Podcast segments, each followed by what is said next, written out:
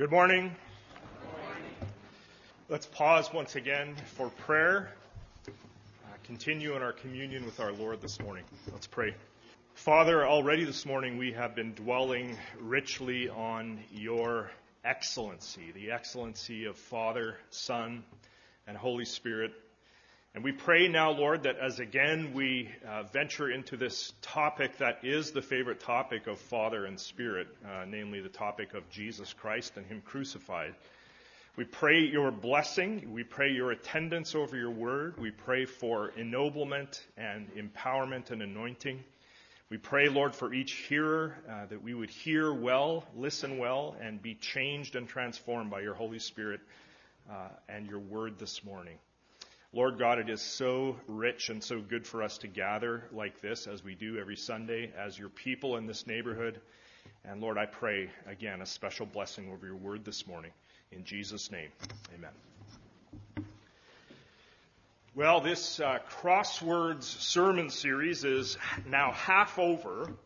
And today's sermon on the subject of substitution has been purposely placed here at about the halfway point of the series, right smack dab in the middle. And the reason for placing this particular sermon strategically near the middle of the series is that substitution is what John Stott has called the heart of the cross. Substitution is really the heart of the atonement, the heart of what was transpiring on the cross of Jesus Christ. Substitution, we might say, is essential to all the other motifs and themes that we've been preaching in this series. It's essential to sacrifice and to propiti- propitiation and redemption and justification, etc. So some of what I'm going to preach today might sound familiar to you. Some of it you might find is ground that we've already covered in the first five sermons. But again, since substitution is really the essence of the cross, we've decided to devote an entire sermon to the topic. Now, I've been at Snowdon for just over a year now, and you may have noticed by now that I hold to a basic position or I have a basic contention when it comes to interpreting the Bible. And that is that in order to understand the New Testament and engage the New Testament in the way that I think we should understand and engage it, it is first going to be necessary for us to understand the Old Testament. And vice versa. So we won't grasp, in other words, the Old Testament unless we have grappled with the New Testament. The Bible is an organic whole and it is meant to be read in that way. And so today, in this sermon on the motif of substitution, you may have guessed, we don't begin at the cross of Jesus Christ. We begin instead in the Old Testament. The contention is that seeing how the motif of substitution works itself out in the Old Testament is going to help us understand and grasp what's going on with Jesus substituting himself for sinners in the New Testament. And seeing the whole biblical sweep, I think, I hope, will bring us this morning to a deeper place of worship. Now, in the Old Testament, there is what I would call a tension when it comes to the idea of substitution. On one hand, we have several texts, and I'm going to invite you to open your Bibles and flip around with me a little bit today. We have several texts in the Old Testament where the view that is presented is that people simply die as a result of their own sins. So in this first group of texts, there is no hint that another person could come along and possibly stand in as a substitute for the sinner, to take the sinner's sins and die in his or her place. No, the, the basic idea in this first group of, of passages is as the theologian Simon Gathercole has summarized it. He says, Death is the divine penalty for transgressing. And because everybody transgresses, everybody dies. End of story.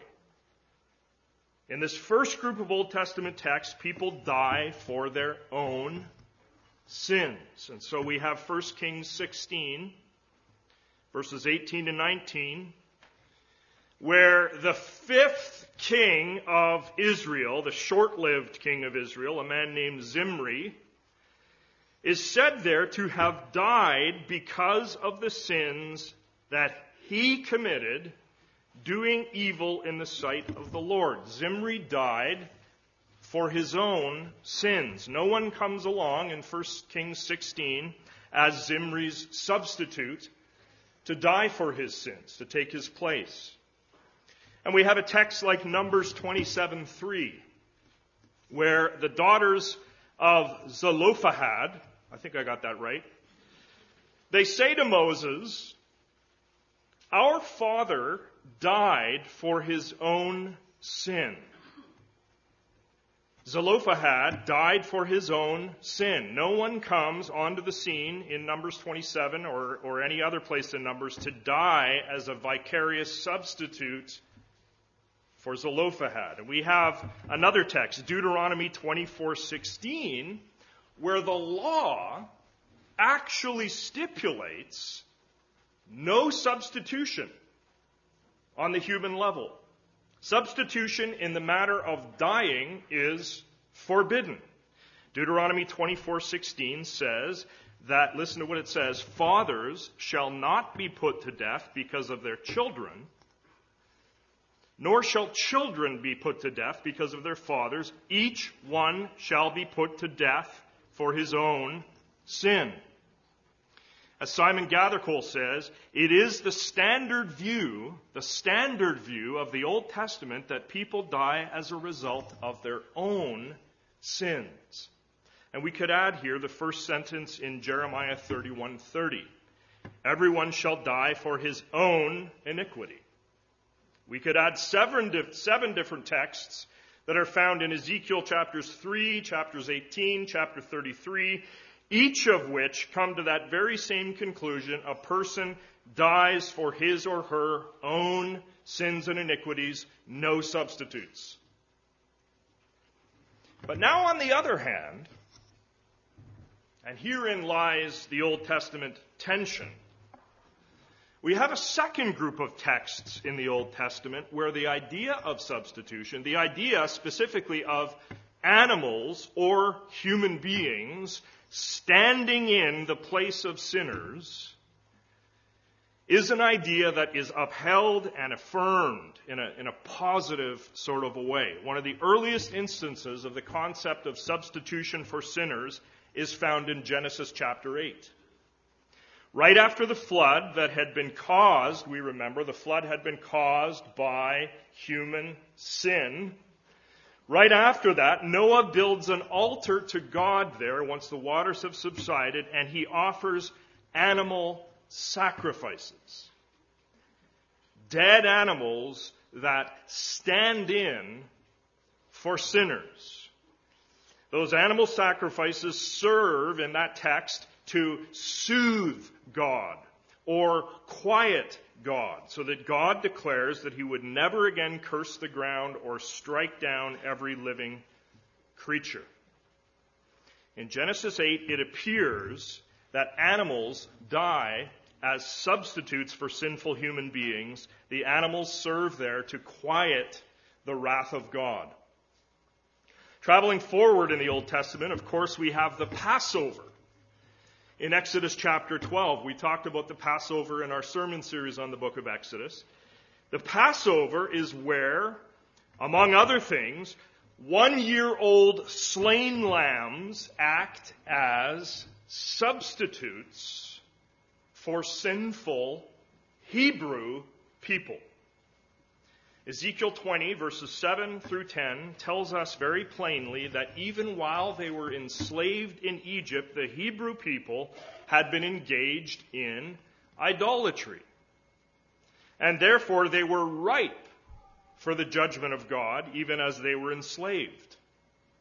But the Passover lambs were slain instead of the people.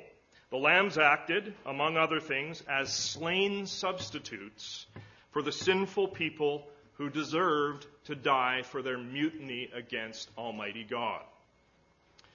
And then, as the book of Leviticus opens, we're traveling through here, we have what appears, as Leviticus opens, what appears to be a clear example of substitution in Leviticus chapter 1, verses 3 and 4. There, animals are offered as sacrifices to the Lord, and these sacrifices are necessary in order for the Lord to accept the sinners who offer the sacrifices.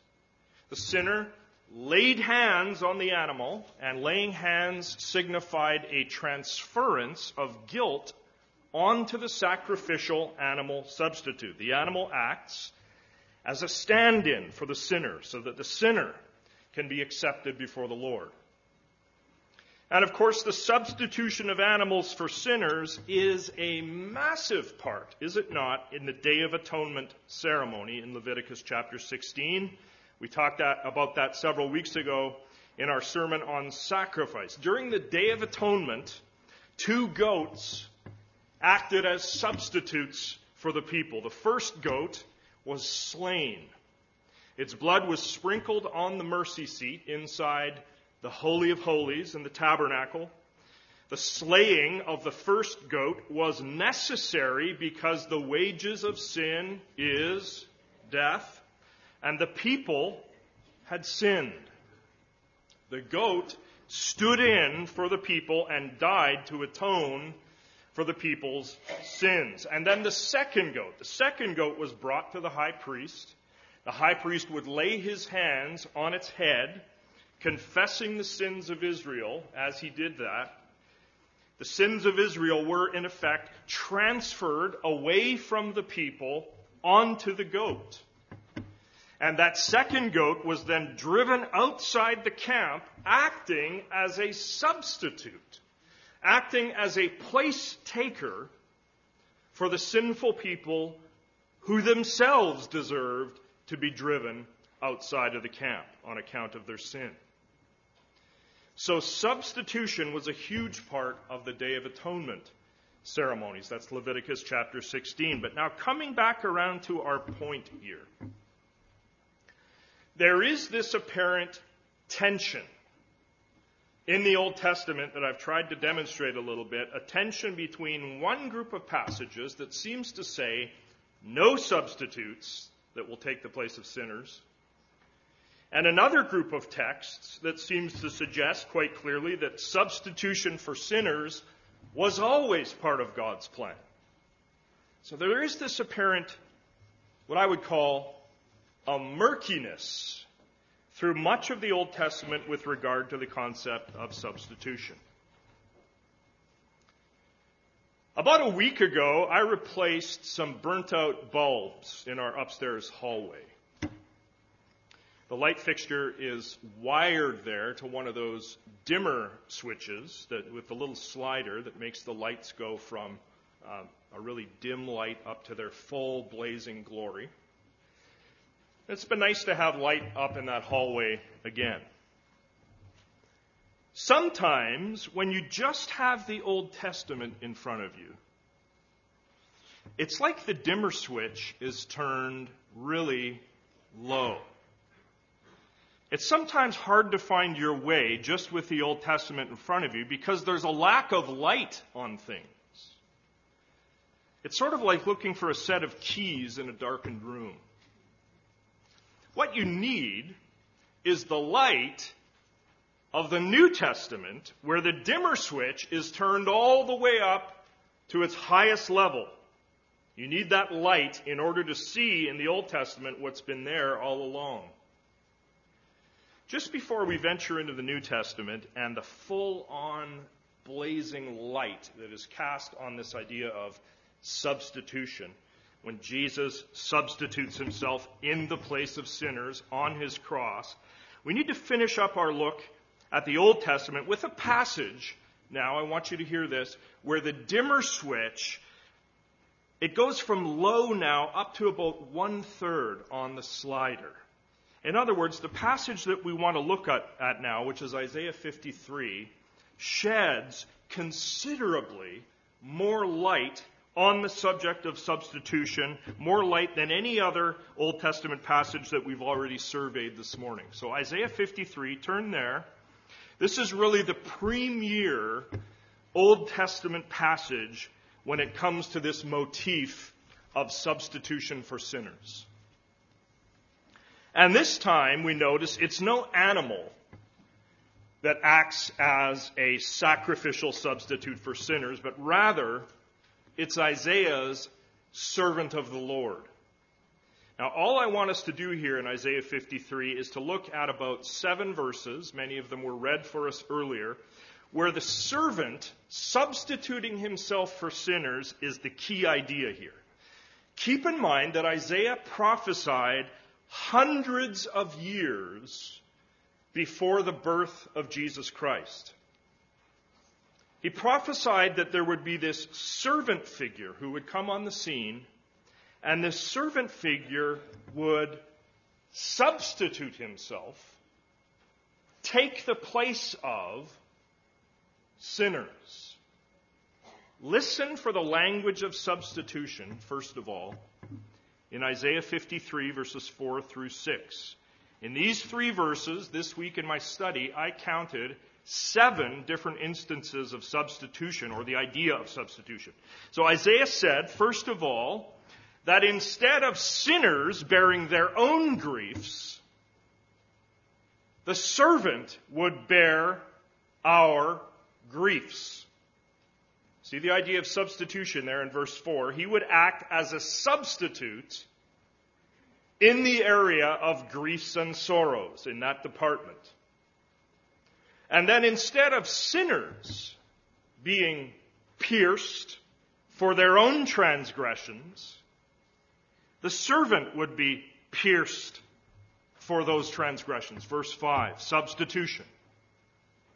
Indeed, the servant would take the place of sinners and would be, notice in the text, crushed, or we could translate it, pulverized not for his own iniquities, but crushed for the iniquities of others. Verse 5.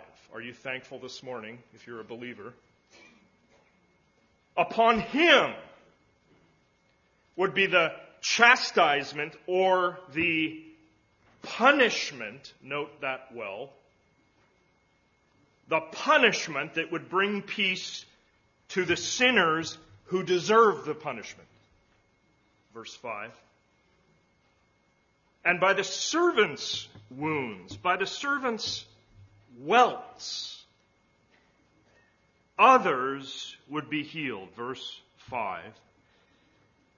On the servant, verse 6, would be laid the iniquity of us all. He would substitute for sinners as the iniquity bearing sacrifice. What we notice in these three verses of Isaiah 53 is that not only do we have the concept of substitution here in abundance, we further have the idea, listen very carefully, we have the idea of penal substitution. Penal substitution. There is the idea of penalty for sin here with that word chastisement, or perhaps better translated, punishment in verse 5. The punishment for the sins of others would be laid upon the substitutionary servant. Punishment of sins is necessary in order that peace between sinners and God could be restored, and the servant takes the punishment that was due to others for their sin. Well, if we skip down to verse 8, we see the idea of substitution for sinners once again, as the servant is said in verse 8 to be stricken, notice, not for his own transgressions, right? But stricken for the transgressions of God's people. He would act as the substitute for transgressors of God's law. And then verses 10 through 12, more substitutionary language in this great text of Isaiah. In verse 10, the servant would be an offering for guilt. And in verse 11, the servant would make many to be accounted righteous and bear their iniquities. And verse 12, the servant would be numbered with the transgressors and he'd bear the sin of many. So there's no denying that Isaiah 53 teaches substitution. The servant suffering and dying and offering himself in the place of others, for the sins of others, to be punished in the place of others, to atone for others. In Isaiah 53, the dimmer switch on the idea of substitutionary atonement is definitely turned up a notch or three. There's increasing light as the revelation of Scripture unfolds. But, folks, it's in the New Testament where the dimmer switch is turned all the way up to high, and the full, blessed light and revelation concerning substitutionary sacrifice is unveiled. Now, as we consider the one who is the fulfillment of Isaiah 53, Jesus Christ, bleeding and dying on his cross, taking the place of sinners, acting as their substitute, taking the divine wrath that sinners deserved for their sin. What I want to do here is begin by affirming and stressing, and this is very important, affirming and stressing one more time, as we have over past weeks, that in no way should we understand the substitution of Jesus as Jesus being pushed reluctantly or against his will to the cross by an angry father. No, no, no. A thousand times no. Rather, Jesus goes to the cross in the Trinitarian plan as the willing agent who accomplishes the redemption of sinners, the willing agent. That servant passage in Isaiah 53 that we were just meditating on mentions the servant being exalted by Yahweh because, listen to the language that Isaiah uses, because he poured out his soul to death.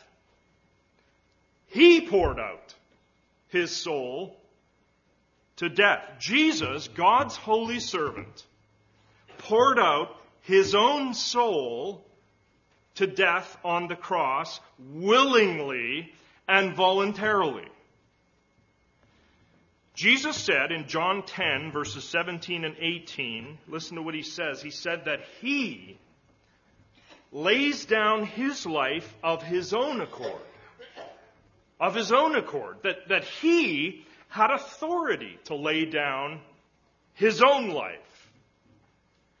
So that the penal substitution that was happening on the cross of Jesus was a willing project on the part of the Son of God. He was not coerced, he was not forced there by an angry father, which is why the apostle Paul in places like Galatians 1:4 and Galatians 2:20 Paul can talk about Jesus giving himself on the cross. So that's the first thing that we need to be crystal clear on as we talk about Jesus substituting himself in the place of sinners on the cross. This was Jesus willingly bleeding and dying for the sake of sinners. Willingly.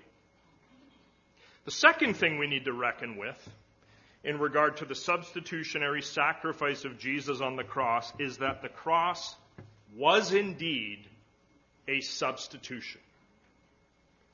Listen, it wasn't just that Jesus on the cross was acting as our representative,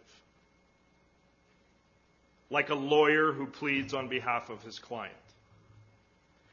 It wasn't merely that Jesus on his cross was acting in solidarity with others.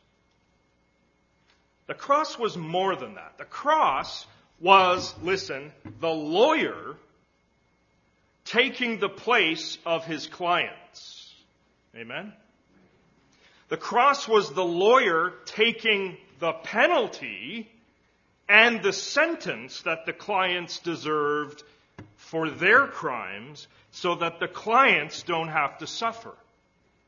The cross was about substitution, place taking. Jesus, as the second person of the Holy Trinity, was certainly offended by human sin, and therefore Jesus had every right to demand that sinners satisfy the demands of God. But Jesus, in the words of Donald MacLeod, Jesus allows himself to be reckoned as a sinner and dealt with as a sinner. And not only by men, but by God. He takes the place, we need to understand, of sinners on his cross. Lo, the good shepherd for the sheep is offered. The slave hath sinned, and the son hath suffered for our atonement while we nothing heeded. God interceded. Now, let me just bless you with a variety of New Testament texts where the motif of substitution crops up in relation to the cross of Jesus. Last week we looked briefly at Mark 10:45. Listen to it again. Jesus said, "For even the Son of man came not to be served, but to serve and to give his life as a ransom for many. And we said that that little word for toward the end of that verse is translated from a Greek word in the original text that literally means instead of. Jesus came to give his life as a ransom instead of many, in the place of many. He acted as a substitute for sinners. The apostle Paul teaches the substitutionary sacrifice of Jesus in several places of his letters. In Romans 4:25, Paul says that Jesus was delivered up for our trespasses. And the word for in that phrase can be translated viably as on account of or because of. Jesus was delivered up on account of or because of our trespasses. It wasn't any trespass of his own that Jesus was crucified for. Jesus stood in for sinners, substituted himself for sinners on account of their trespasses. Or Romans 5 8, where we have the little phrase, Christ died for us. Again, the idea is Christ died in behalf of us as our substitute. Or 2 Corinthians 5:15. Jesus died for all or in behalf of all and then later in the same verse Jesus died for the sake of others. More substitutionary language there in Paul. Or Galatians 1:4. Jesus gave himself for or gave himself as a result of our sins. He substituted himself as a result of our sins to deal with our sins. Or listen to the apostle Peter in 1 Peter 2:24 where he says that Jesus bore our sins or we could say he took the blame for our sins. He accepted the punishment for our sins in his body on the tree. Not his own sins, our sins. We should have been bearing our own sins. We should have paid the penalty of God's wrath on our own cross. But Jesus, blessed Jesus, goes in our place as our substitute. In 1 Peter 3:18, Peter says also, that Christ also suffered once for sins. Listen to the substitutionary language here. He suffered once for sins, the righteous for the unrighteous. Did you hear that? For sins, the righteous goes, stands in on the cross for the unrighteous ones. So, friends, the New Testament is where the dimmer switch is turned up to high, and we get this glorious light on substitutionary sacrifice, the substitutionary nature of the cross. But it's perhaps two texts in particular that top the list of substitutionary sacrifice texts in the New Testament. And they're found in 1 Corinthians 15:3 and Galatians 3:13. We want to just spend a little bit of time in our closing moments meditating on these two glorious substitution texts. Now, what I want us to notice, first of all, if you're at 1 Corinthians 15, I want, I want us to notice in 1 Corinthians 15, 1 and 2, Paul says, notice carefully, that he's reminding his readers here of the gospel. Notice that very carefully.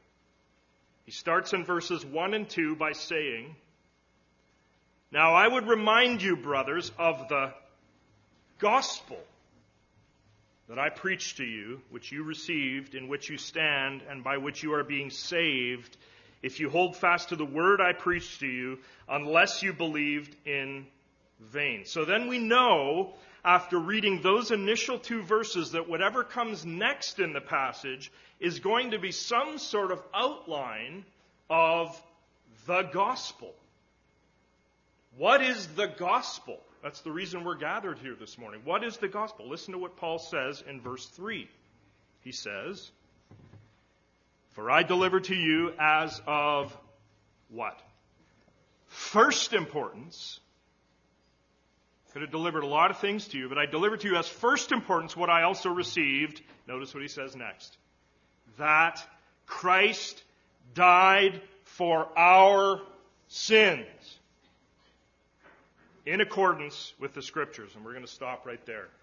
Note well, friends, that the first thing that rolls off Paul's pen as he summarizes the gospel is that Christ died for, Christ died in behalf of, Christ died as a result of, he died to deal with our sins. Do you see this?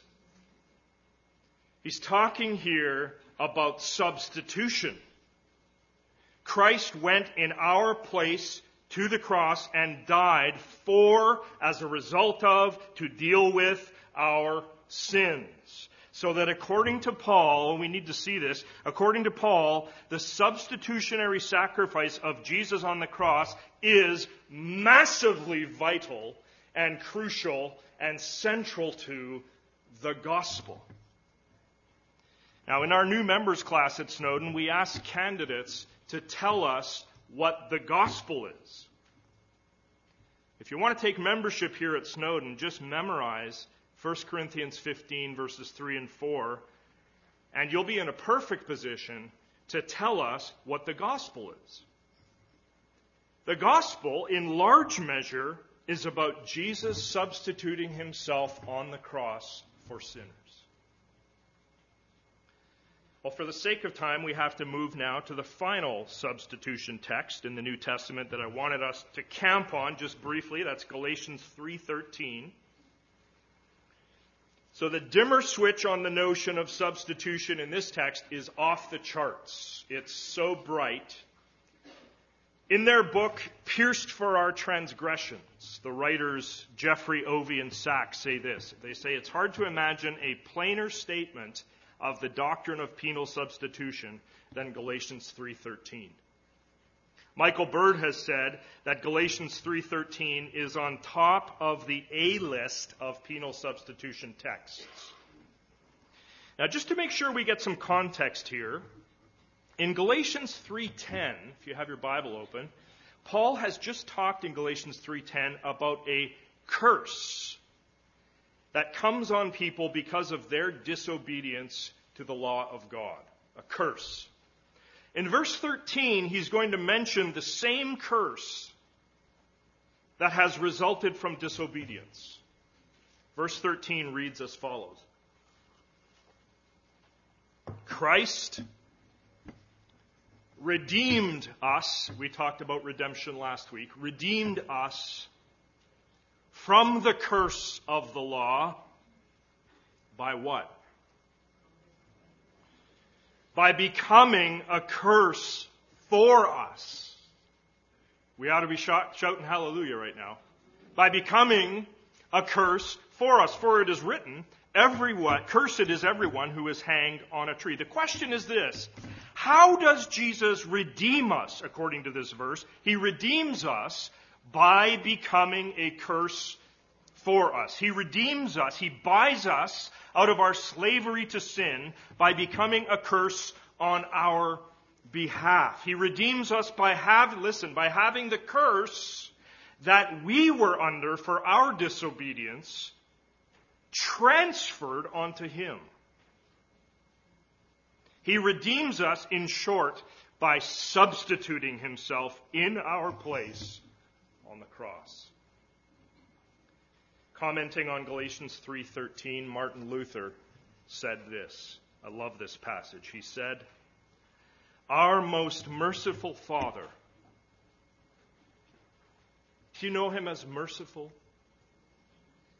Our most merciful Father, seeing us to be oppressed and overwhelmed with the curse of the law, every human being knows that they're guilty.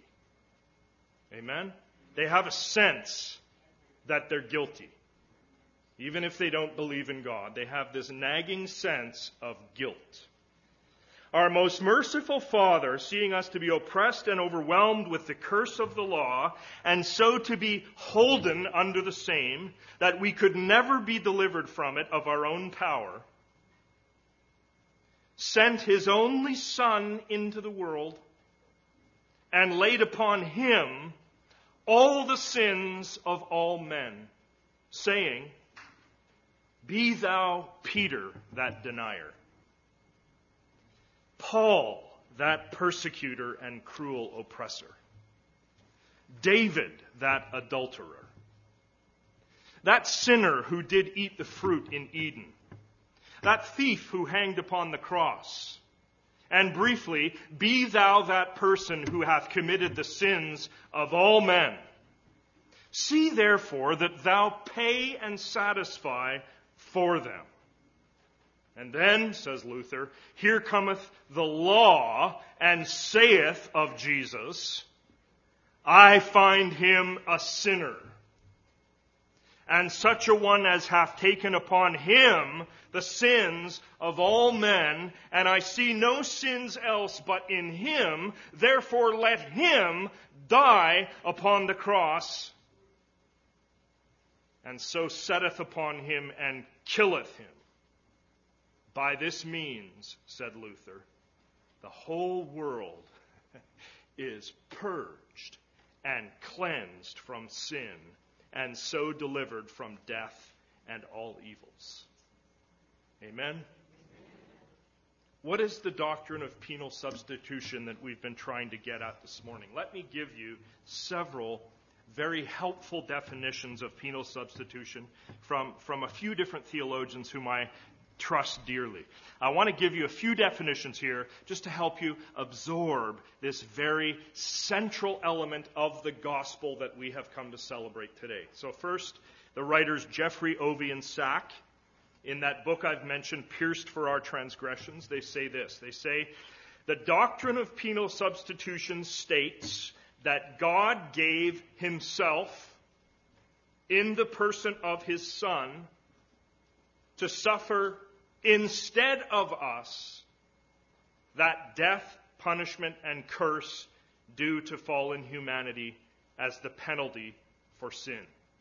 I think that's a very helpful, concise description of this crucial doctrine of penal substitution. Once again, the doctrine of penal substitution states that God gave himself in the person of his Son to suffer instead of us the death, punishment, and curse due to fallen humanity as the penalty for sin.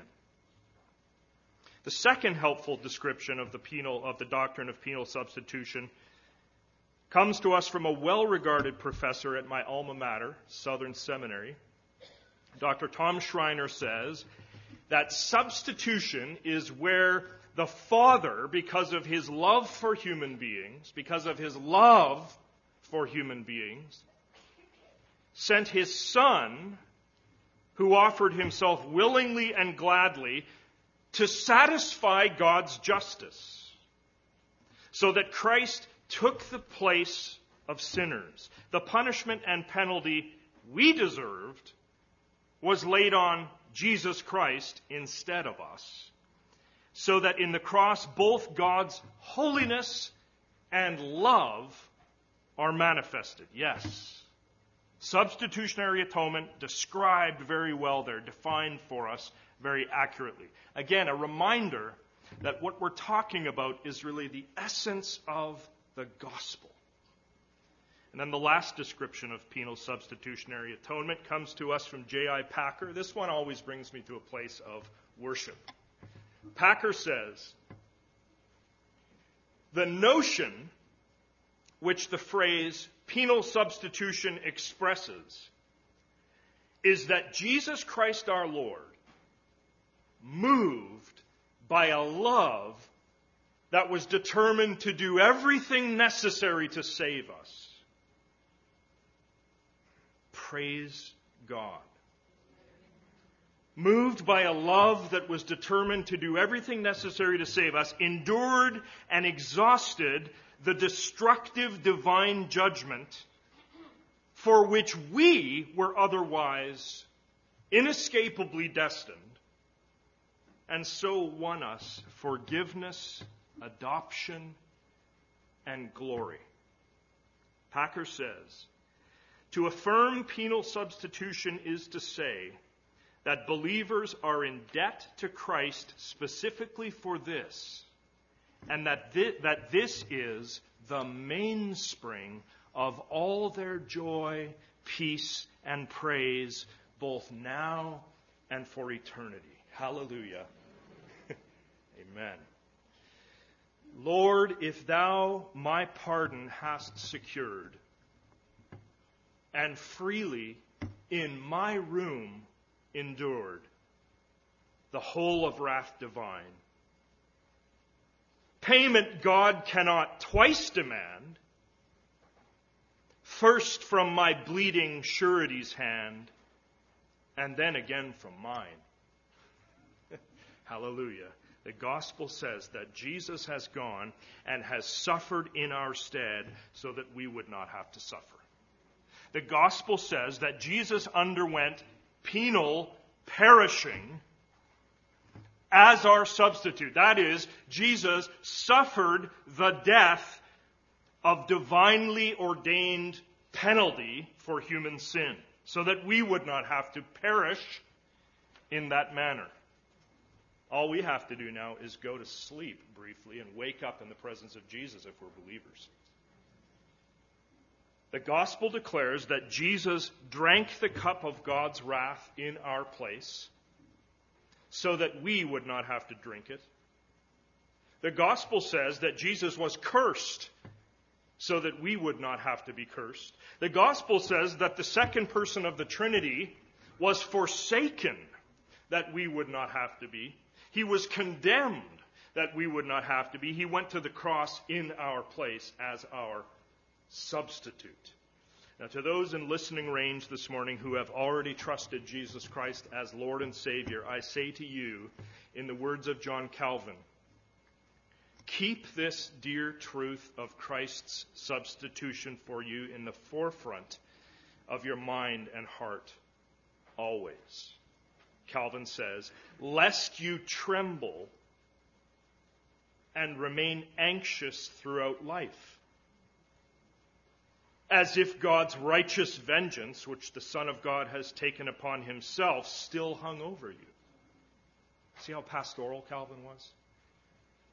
Allow the truth of Christ substituting himself for you on his cross to calm your conscience, believer. Your sins have already been judged, have already been punished in the person and in the death of Jesus Christ. Praise God. But now to the person in, and then I'm done, to the person in listening range who is not yet a believer in Jesus Christ. I want you to listen very carefully.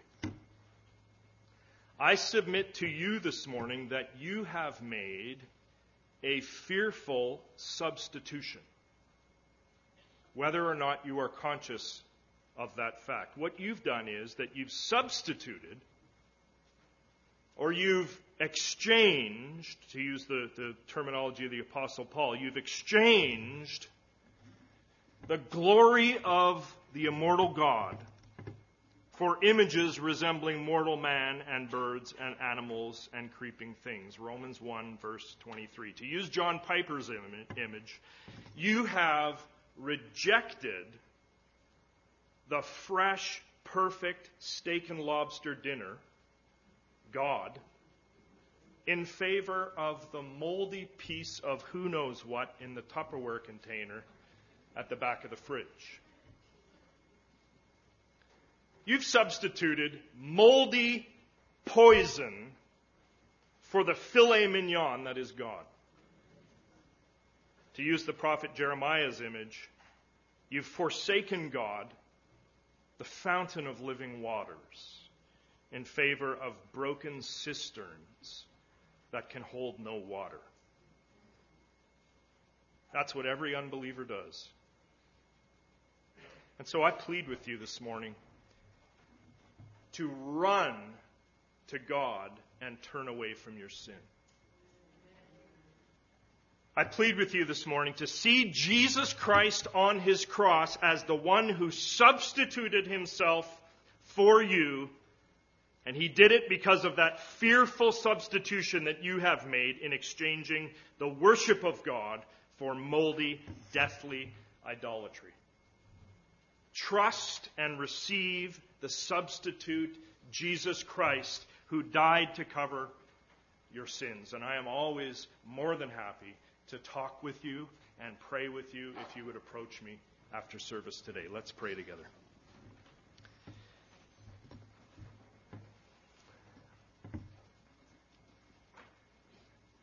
Father in heaven, we are seeing as we meditate on the cross increasing vistas of the depth of your love for us. We're seeing, uh, hopefully, increasing glory in the cross and in the way that you have gone to these extravagant lengths to save such as we. And we just simply want to say thank you. We praise you. We say that we adore you because of the plan of salvation and Jesus Christ and his cross. And Lord God, this week may we be on tenterhooks in step with the Spirit, waiting in anticipation to move when you say move, to speak when you say speak, to be quiet when you say be quiet. Help us to be a light in our community of the gospel of Jesus Christ to whoever we come in contact with. I pray in Jesus' name. Amen.